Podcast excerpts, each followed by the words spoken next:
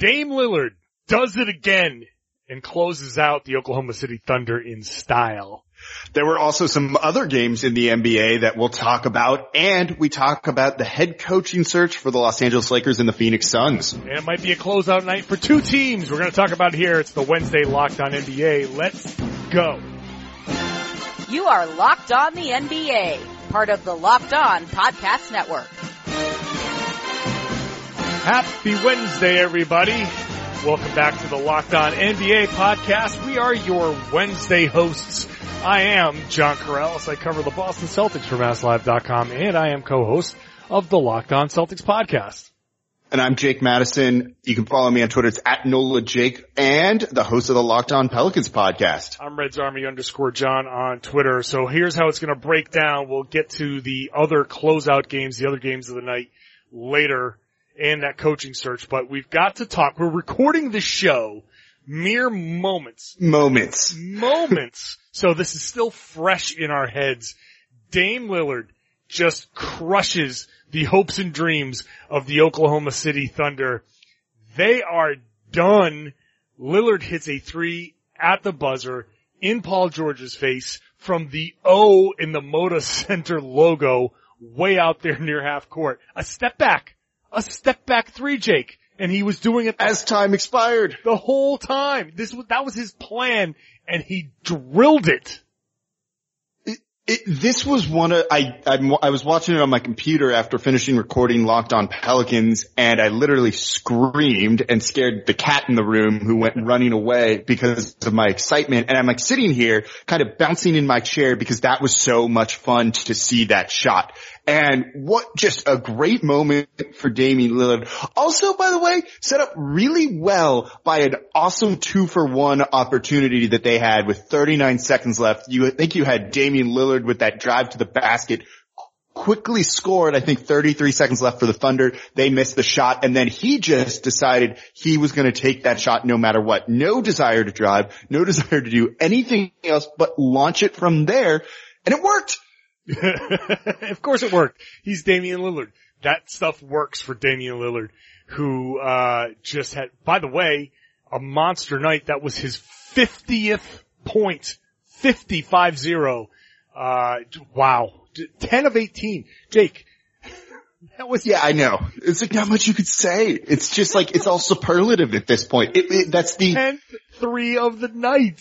Yep. it's the highest, uh, uh, point total in the playoffs so far, eclipsing Giannis, who I think had 44 at one point, and he did it on the game winner. Like he was masterful in this game. He came out firing for him. It was Dame time to start the game. I think through the first, he played the entirety of the first half, so all 24 minutes there. And for a while, he was the only Blazer that had more than two made field goals and was just carrying them. He slumped a little bit at the start of the fourth. They subbed him out maybe a little bit prematurely at the start of the third, which you have to do after playing him for the entire first half. That let the Thunder kind of go on a 30 to 6 run, I think it was.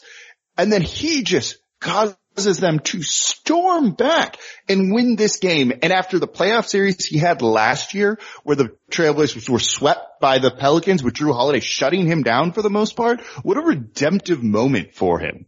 Yeah. I mean, that was just, he, handled the pressure all series long, stepped up all series long, obviously with the 4-1, uh, win was just phenomenal.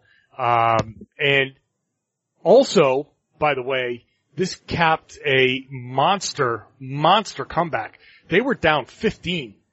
15 points with 7-12 to go and it looked like the Thunder were gonna run away with it. And then he, uh, and McCollum had some big shots. McCollum took over uh, as well. Uh, but it was it was just devastating for the Oklahoma City Thunder um, to watch that happen after building up a huge lead.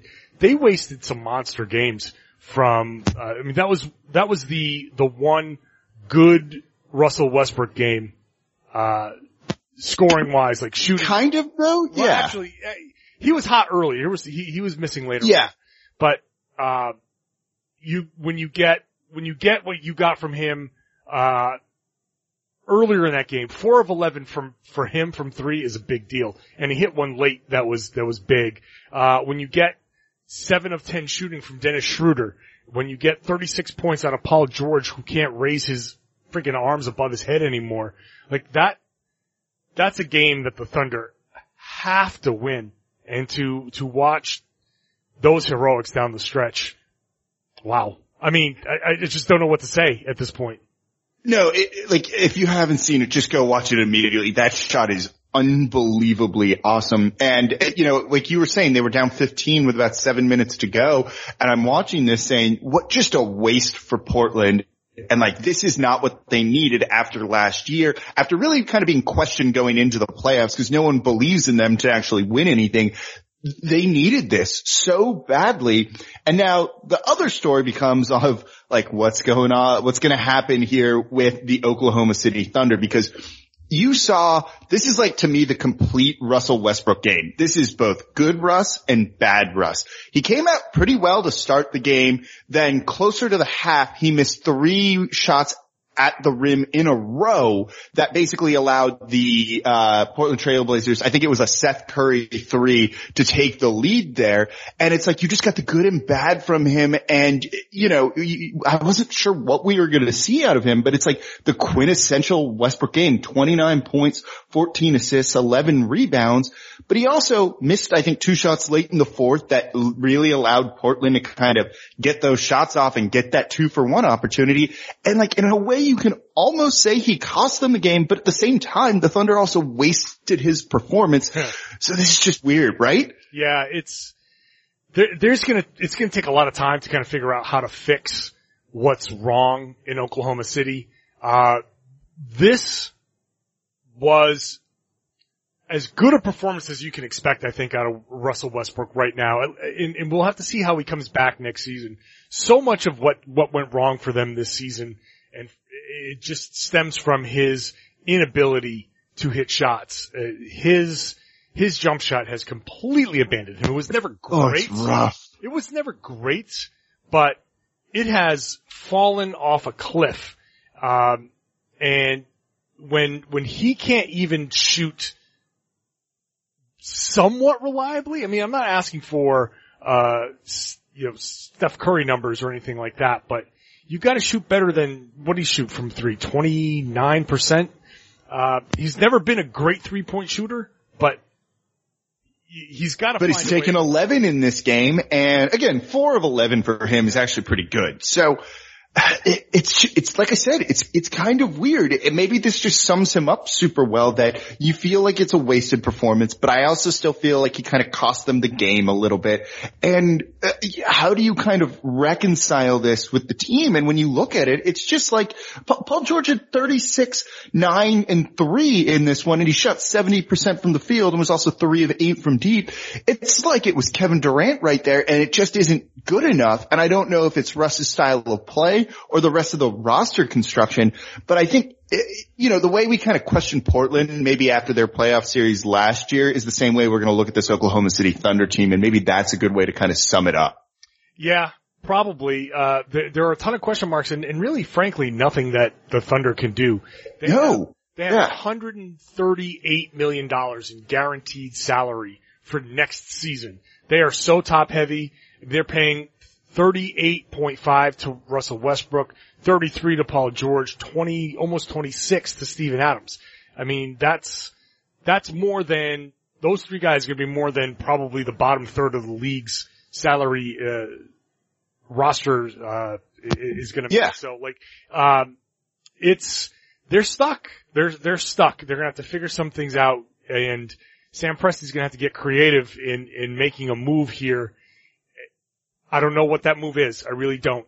Uh, you who do you trade to get the types of shooters around Westbrook that, that he needs? Because this entire series came down to, uh, for the most part, the Thunder's inability to hit a bunch of shots. And, and then what you do in that situation is when you go down 3-1 on a night where you do hit a bunch of shots, they shot 12 of 27 from three at 44%. That's, that's acceptable, but you fall victim to the potential Dame Lillard game where he hits that shot from that distance and waves your team off the floor. I mean, that's, that's the risk for a team that you can't, when you can't reliably shoot from deep and when your worst three point shooter is taking 11 of them a game, uh, not a game, but in this game, you're, you're in a, you're in a weird place. You're in a weird place, Oklahoma City, and Portland gets to celebrate a, a big playoff win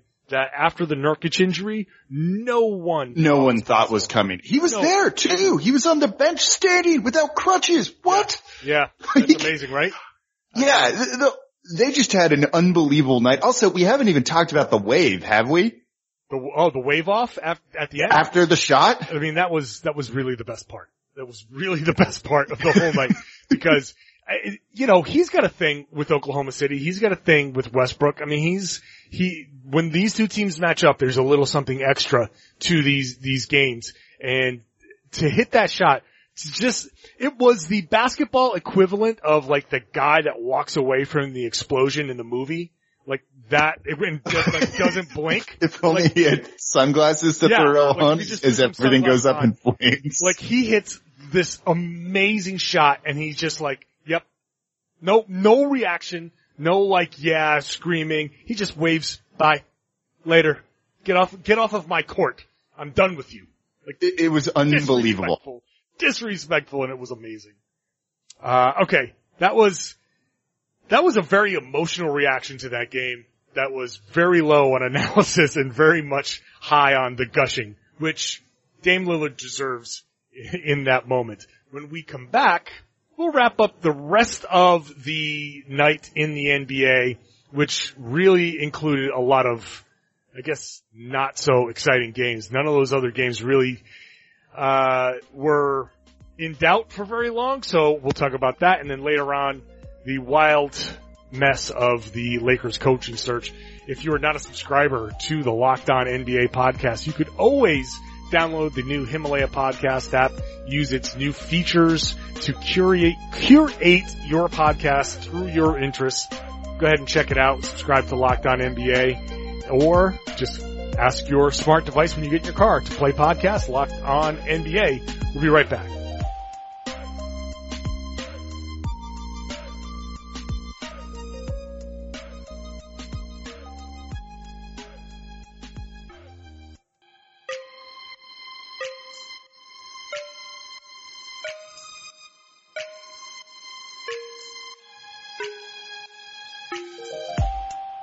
Three other games, Jake, in the association.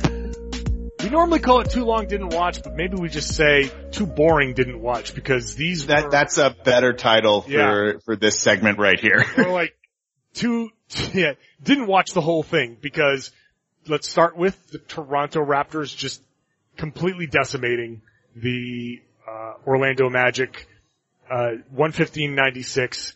Just too much Kawhi, uh, not enough Vooch, just story of the series. You know, good for Orlando for storming out in game one and grabbing that win and giving the, the fans something to hang their hat on and say, hey, look, we, we got something here, but by the end, this was just, uh, How it should have been. yeah, this was, this was a, a team that could be an NBA finalist showing, uh, a seventh seed that this is, this is how, this is how a good team Yeah. looks. A, a seventh seed in the East. So it's like, eh, this is how it should have been. Toronto had a 37 point lead in this one. Orlando 19 points in the first quarter. And basically it was done then when Toronto put up 35. Like you said, too much Kawhi, too much Pascal. Kyle Lowry, way to rebound after that first game for the rest of the series. He shot 60% in this one. He needed a kind of a, a quiet, good enough game just to kind of boost his confidence. And he's been really good all series, I think, in this one too.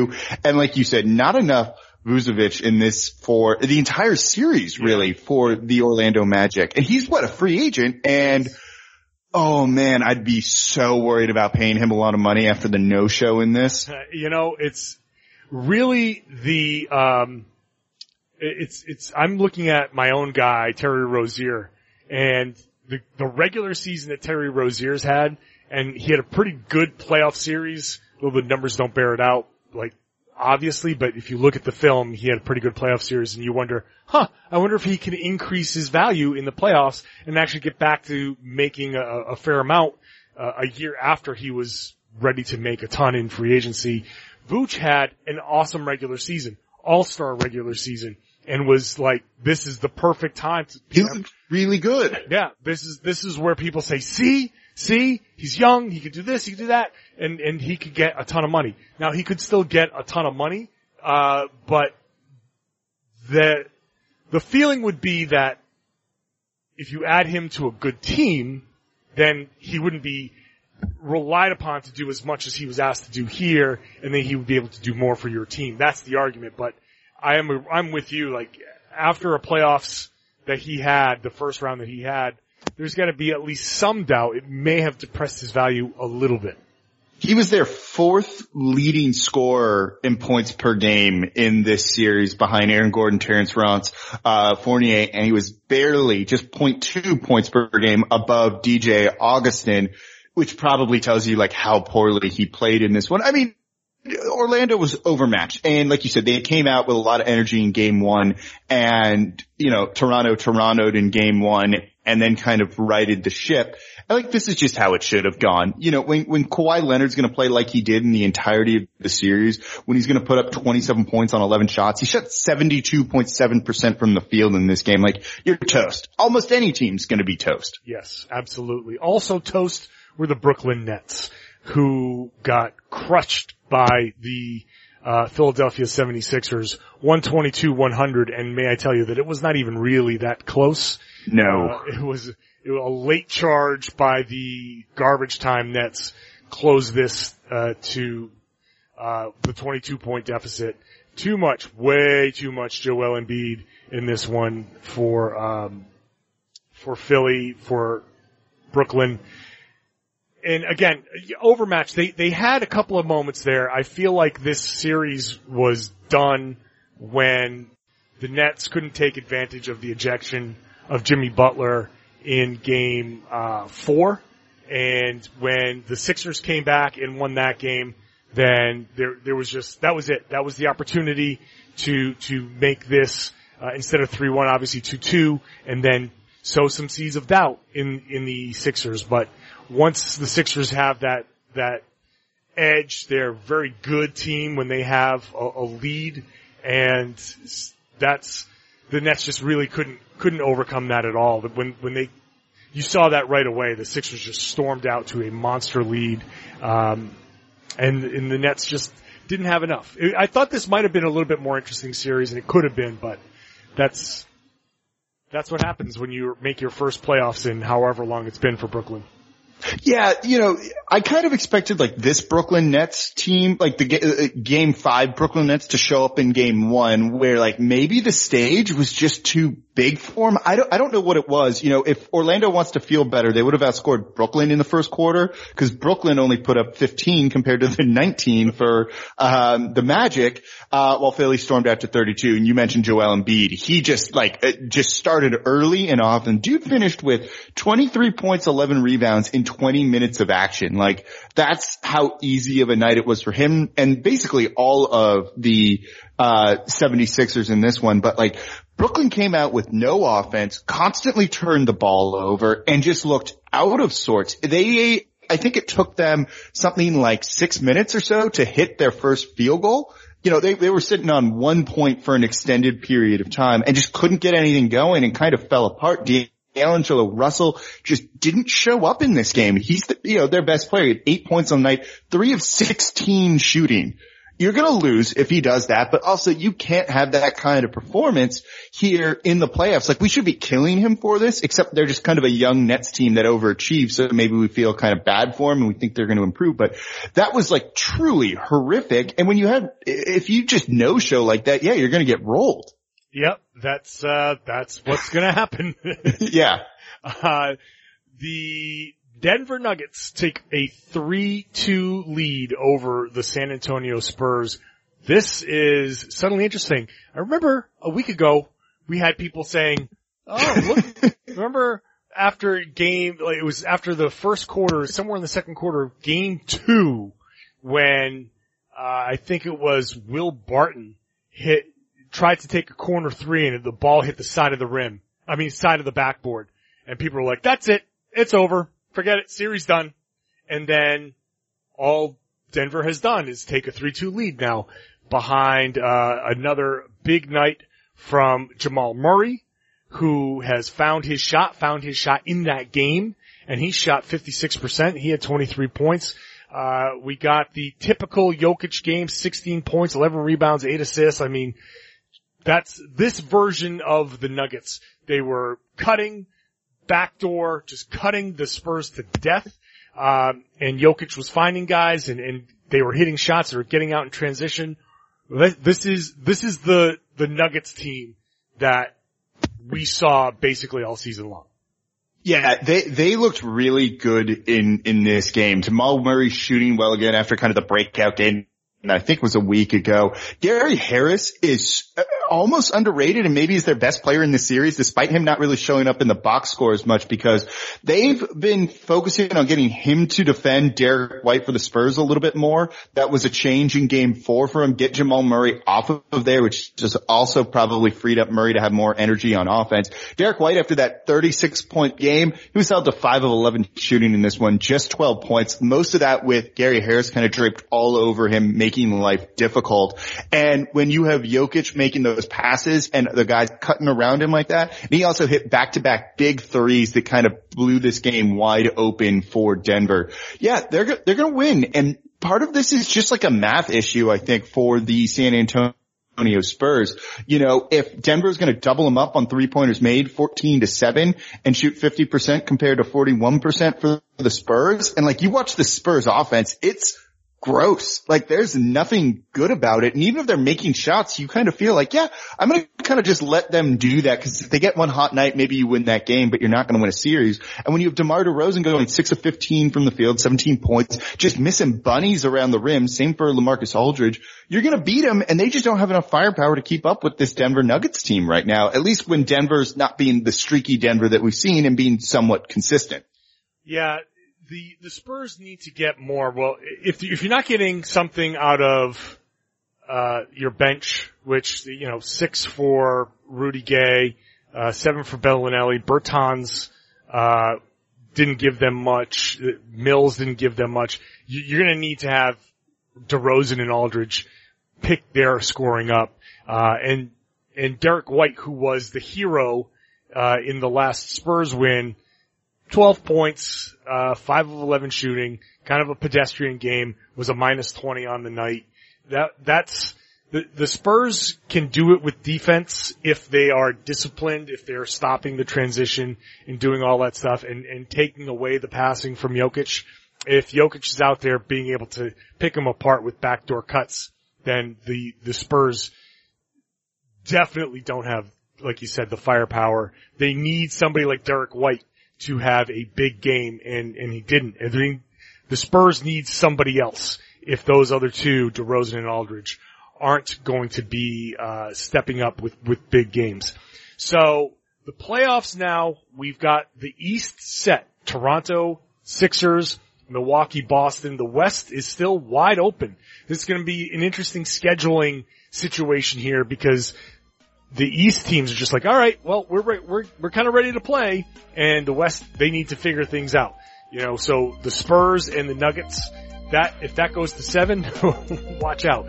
We have the potential for two playoff game, uh, two closeout games on Wednesday night, which we'll talk about after the break, and that Lakers coaching search. So stick around. We're coming right back on the Locked On NBA podcast.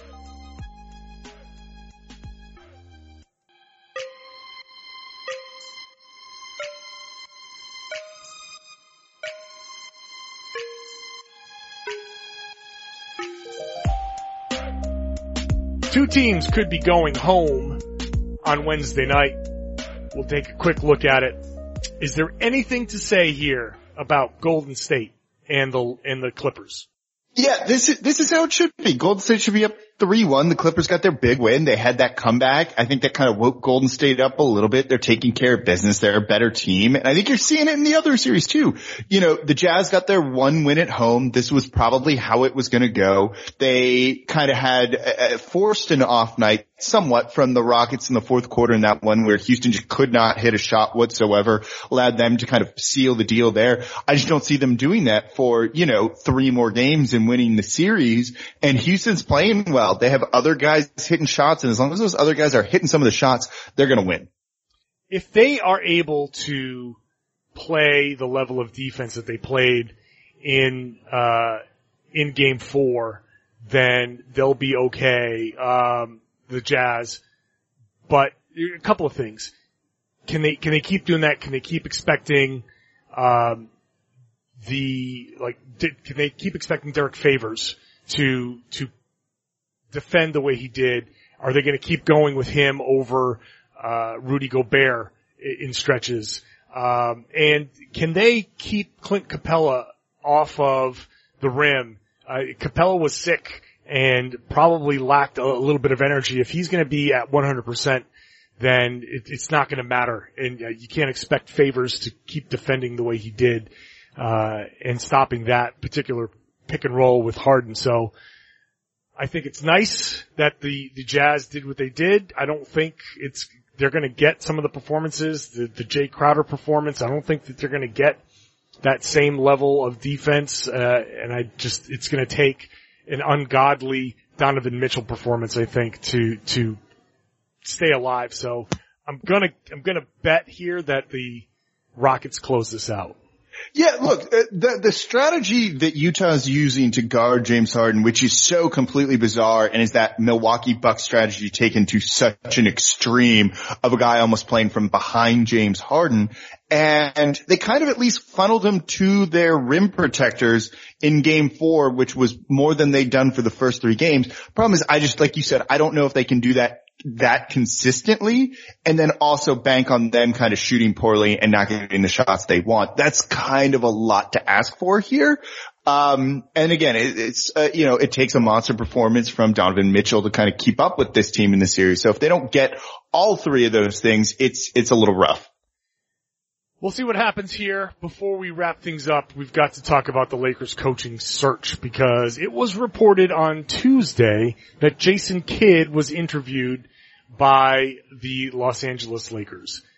Uh, it was also reported by the LA Times and Bill Plaschke that the interview just happened to be uh, a favor. So the way he puts it is, uh, Kidd's agent, Jeff Schwartz, Schwartz is also Brandon Ingram's agent. And they did it as a favor to him and they don't, it, it doesn't appear that Kidd has a chance, according to LA Times, to actually be the head coach. Which is disappointing news for people who don't like the LA Lakers because Jason Kidd continuing to get job interviews is just amazing to me. Yeah, it, it's it's funny when you look at their head coaching candidates in the pool that they've kind of been linked to. You've got Jason Kidd, who's got a sub 500 record. You've got Monty Williams, who's also got a, he's almost 50 games under 500 for his career in five seasons. You've got Ty Lue, who at least is above 500, and then you've got Juwan Howard, who's an assistant coach. And I pulled the record there because I was curious if on the teams that he's coached on with the Miami Heat, he'd be above 500, but not by a ton it's just weird that like this is the, the pool that they're looking at. And yeah, it would just be hilarious if Jason could get a job and you've got to wonder if Magic Johnson was still in charge. Would he maybe have that job? Because if you search Jason Kidd and Magic Johnson's tweets, there are a lot of like glowingly fawning tweets praising Jason Kidd. Boy, I'm sure Lakers fans are just cringing at that possibility. Uh, I, I, I just, I feel like Kidd has a ton of friends and, and people who are willing to do him some favors and, uh, they shouldn't.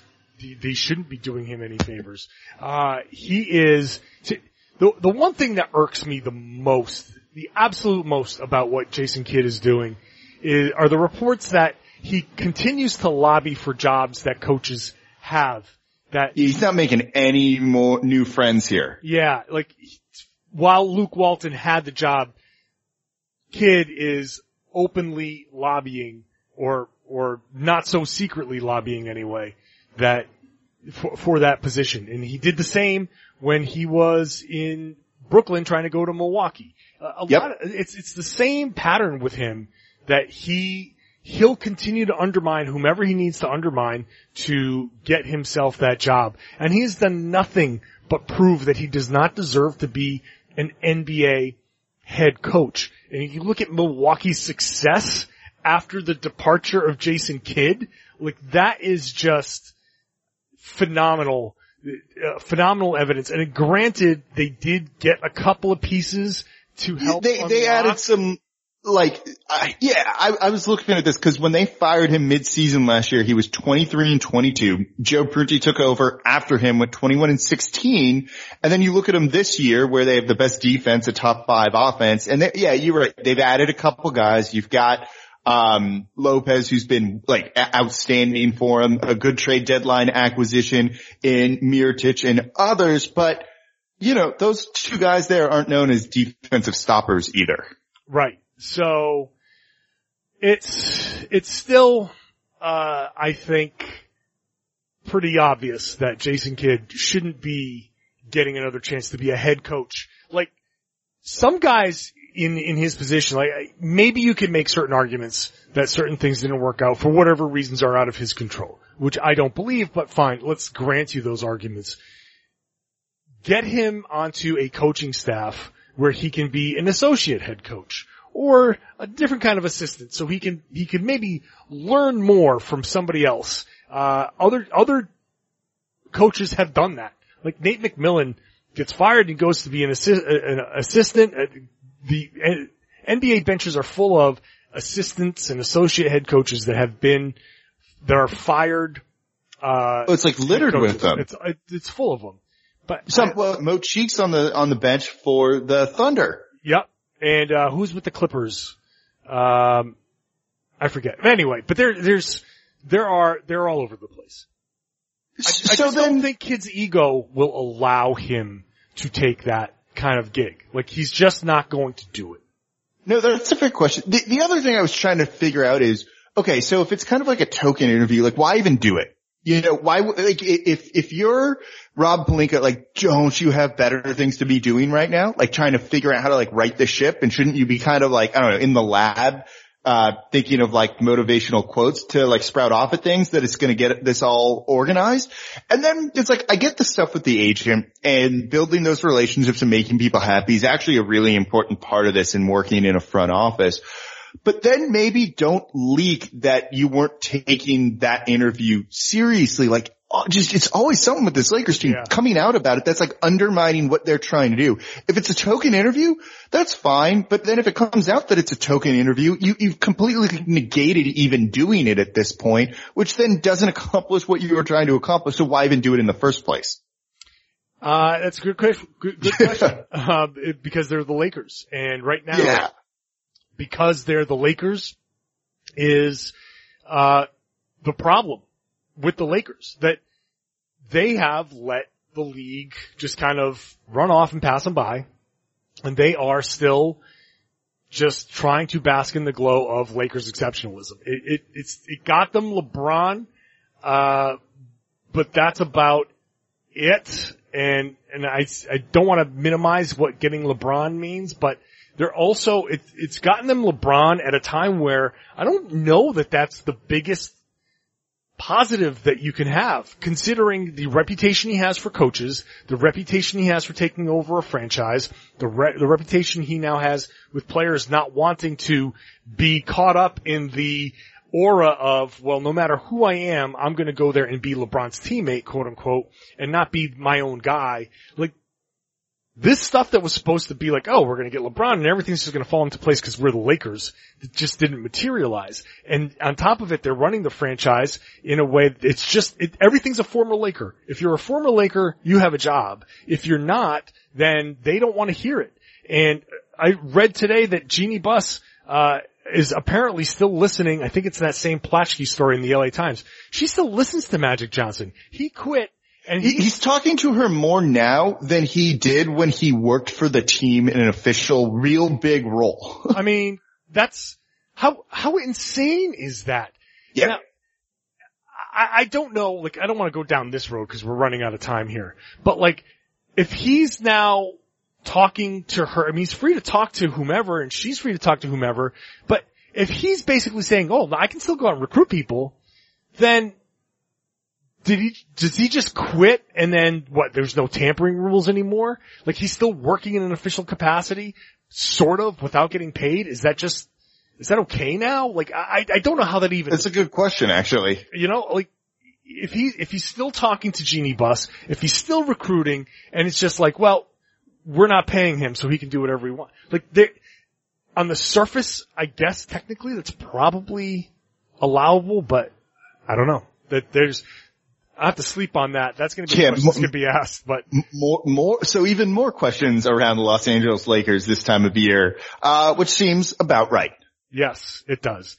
And we're going to end this podcast now because otherwise this, first of all, not everybody wants to listen to Lakers podcasting all the time. And no matter what's going on in the NBA, the Lakers seem to permeate the discussion. So I'm sure that's, we're going to get more of that throughout the off season. It's going to be a crazy off season for them and for everybody considering the way this July is shaping up. And we are going to say good night and thank all of the first time listeners to the Locked On NBA podcast. If you're coming from our local podcast, thanks, sample, enjoy, subscribe on the Himalaya podcast app or wherever podcasts exist. You could always tell your smart device to play podcast Locked On NBA. And uh, as always, we're your Wednesday hosts. I'm John Karalis, Reds Army underscore John on Twitter, and the co-host of the Locked On Celtics podcast. And I'm Jake Madison, host of the Locked On Pelicans podcast and on Twitter at NOLA Jake. David Locke's got the Thursday show tomorrow, so check that out, subscribe, and we'll see you next time on the Locked On NBA podcast.